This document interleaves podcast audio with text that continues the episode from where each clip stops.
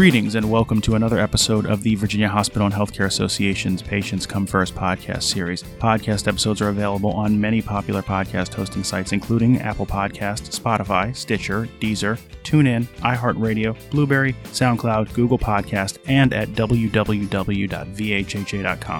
You can also hear episodes of the podcast each Saturday at noon on WJFN 100.5 FM in the Richmond area please send any questions, comments, or feedback to pcfpodcast at vhha.com. Again, that is pcfpodcast at vhha.com. Today we're joined by TJ Kim, a teenage pilot who has taken to the skies to deliver supplies to remote rural hospitals during the COVID 19 pandemic.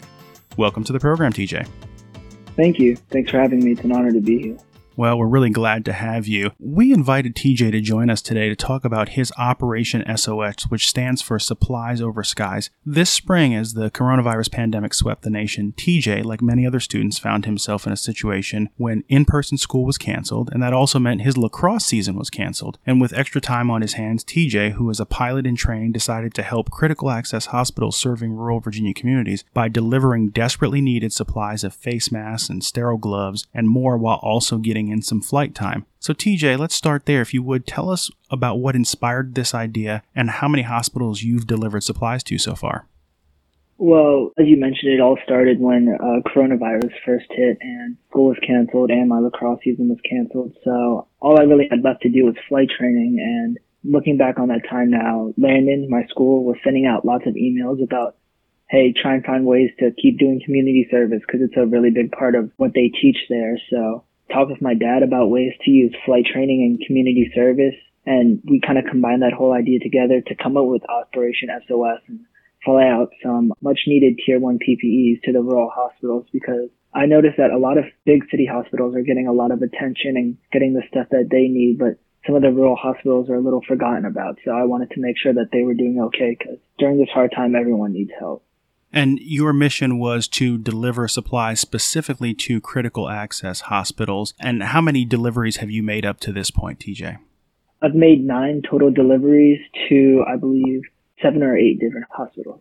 And those are hospitals all around Virginia. Can you uh, specify what some of the hospitals are that you've flown into for deliveries? Oh, yeah, sure. Um, I've flown into Page Memorial Hospital, which was my first two, Shenandoah, Bath Community, Rappahannock General Hospital, I've flown to twice. The Carilion Giles Medical System down in Lexington, Pearisburg area, I've flown down there twice. And just recently, this past weekend, I flew down to uh, Children's Hospital of the King's Daughters down in Hampton Roads area my sense is you've also delivered to Riverside, as you mentioned, some Valley yeah. Health hospitals, Carilion, Bath community. So all over the state, it sounds like. So a good distribution there. And I want to talk a little bit about rural hospitals in particular. While all hospitals had challenges during the COVID 19 pandemic, and it's placed enormous strain on healthcare providers, here in Virginia, for example, hospitals across the Commonwealth face a $3.6 billion revenue loss associated with coronavirus. But for rural hospitals in particular, they are even more susceptible to the intensified financial challenges what not everyone knows is that over the past 15 years, 171 rural hospitals have closed across America, and that includes two in Virginia in the past seven years. And more than half of the rural hospitals in Virginia lose money each year, and that was even before the coronavirus hit. And so, critical access hospitals, which are the facilities that UTJ have flown to, they're a subset of rural hospitals serving remote communities isolated from other hospitals. And so, while not everyone's aware of the specific challenges that rural hospitals face, I wonder, TJ, what made you particularly focus on that group of rural mm. providers? I really wanted to start focusing on them after my first flight down to Luray Caverns Airport to service uh, Page Memorial. And as I was on the ground, I was uh, talking with a couple of the workers from the hospital, and they were just sharing stories about what working at a rural hospital is like during these times. And I could really just see how appreciative and grateful they are of what I was doing and how much it means to them that they were remembered by someone and they were getting the much needed supplies. And so right after that flight, I wanted to make that, you know, the main goal was to fly down to these lesser serviced rural hospitals that are in great need, just like everyone else. You started these flights around April, is that correct? Uh, my first one was March 27th, I believe. And you've continued, and so I think you said you've made about uh, nine trips now. How many more trips do you yeah. have planned for Operation SOS? Um, I guess as long as I need to keep on flying, and as long as there's a need, and as long as I'm still able to fly, I'm going to keep on doing it. So as long as these hospitals need help, I keep on planning to go out and help other hospitals and loop back around, make second deliveries to some hospitals I already have. So the plan is to just keep going as long as my services are needed and as long as I can help the community. And you make deliveries in a small prop or propeller plane. For people who aren't familiar with aviation, uh, when you're flying in a prop plane, what's your typical altitude and what's your typical flight time when you're making a trip to deliver these supplies? So it's a Cessna 172 Skyhawk plane, single prop cylinder engine. So it doesn't go that fast. We go maybe around 120 knots sometimes, depending on the wind.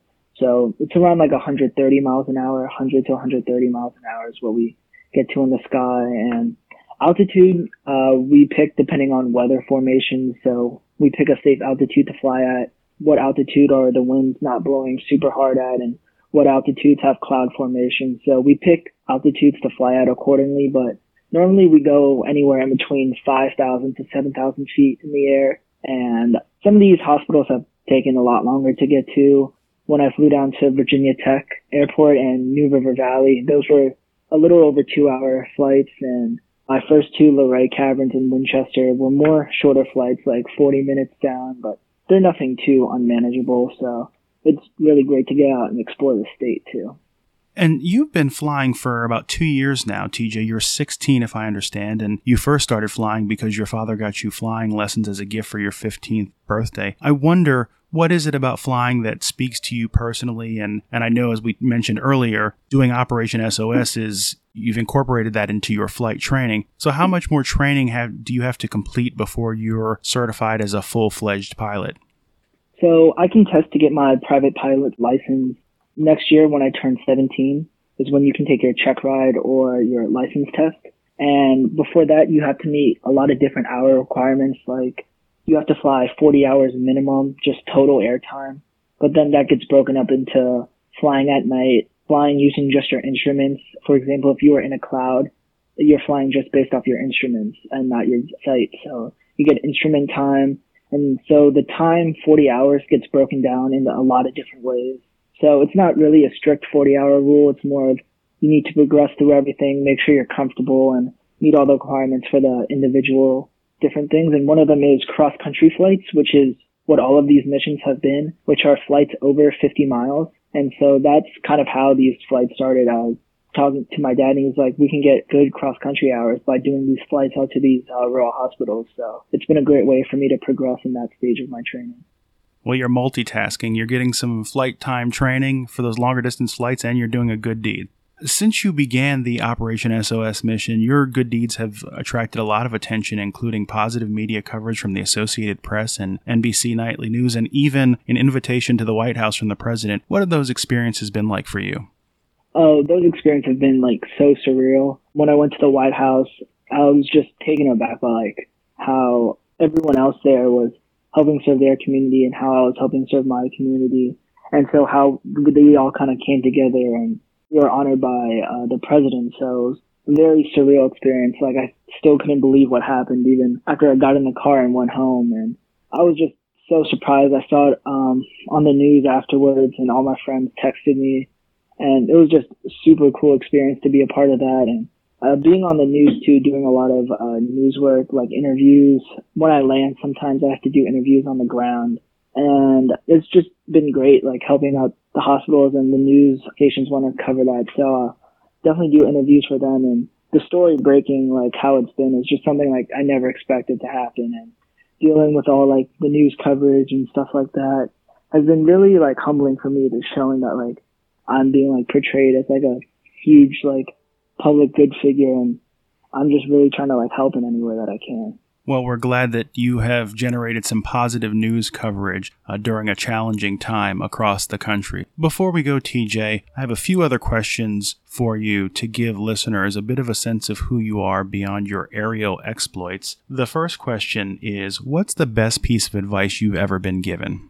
The best piece of advice I've ever been given is by my dad. He said, it takes a community to serve a community. And that's something like I've really taken to heart, especially during this time where I'm the one out in front, you know, flying all to all the hospitals and I'm like the front man, but it's really the community behind me that's been giving me all the support. Like it's my local area where we source supplies. It's my family. It's my friends. It's my school. It's my church. They're all helping and they're behind me, supporting me. So learning how to like appreciate the community that's behind you, allowing you to go out and help other communities. It's really something that I've learned through doing this.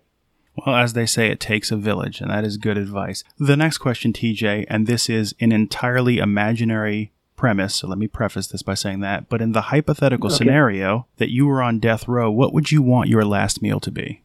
Oh, my last meal um, would definitely have to be a big steak, probably like maybe a ribeye, and might need some fried chicken in there too. Okay, and how, how do you like your steak prepared? Uh, medium rare. Okay. I don't think there's any other way to eat it. Yeah, gotta have a little pink in there. And then yep. finally, TJ, if you were stranded on a deserted island, what one book, one album, and one movie would you want to take with you to keep yourself company? We will spot you a copy of the religious text of your choice. So, other than that, what are your three entertainment survival kit picks, TJ?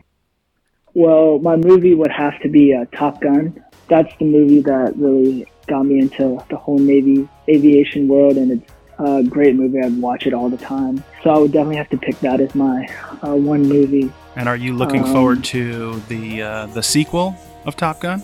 Oh, definitely. Yeah, it was supposed to come out this summer, I believe, but then they pushed it back to the winter. So I'm very excited to see that.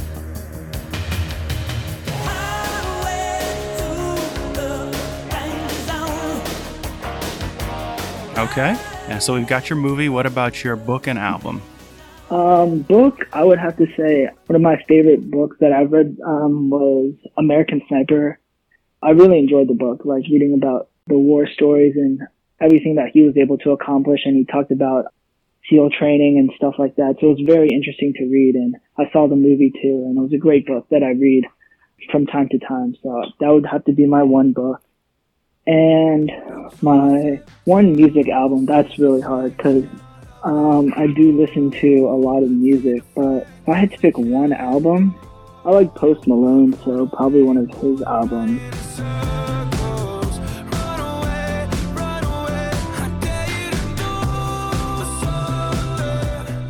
I like um, Hollywood Bleeding is a very good one that I like to listen to, and all of his albums are good, so I like his music. Well, I appreciate you sharing those picks with us. And with that, that's going to bring us to the close of another episode of the Virginia Hospital and Healthcare Association's Patients Come First podcast. If you like what you heard, please make sure to leave us a five star review on Apple Podcast and subscribe so that you know when new episodes are available. And thanks to our guest, TJ Kim, for joining us today. Yeah, thank you for having me again. It's Awesome to talk to you.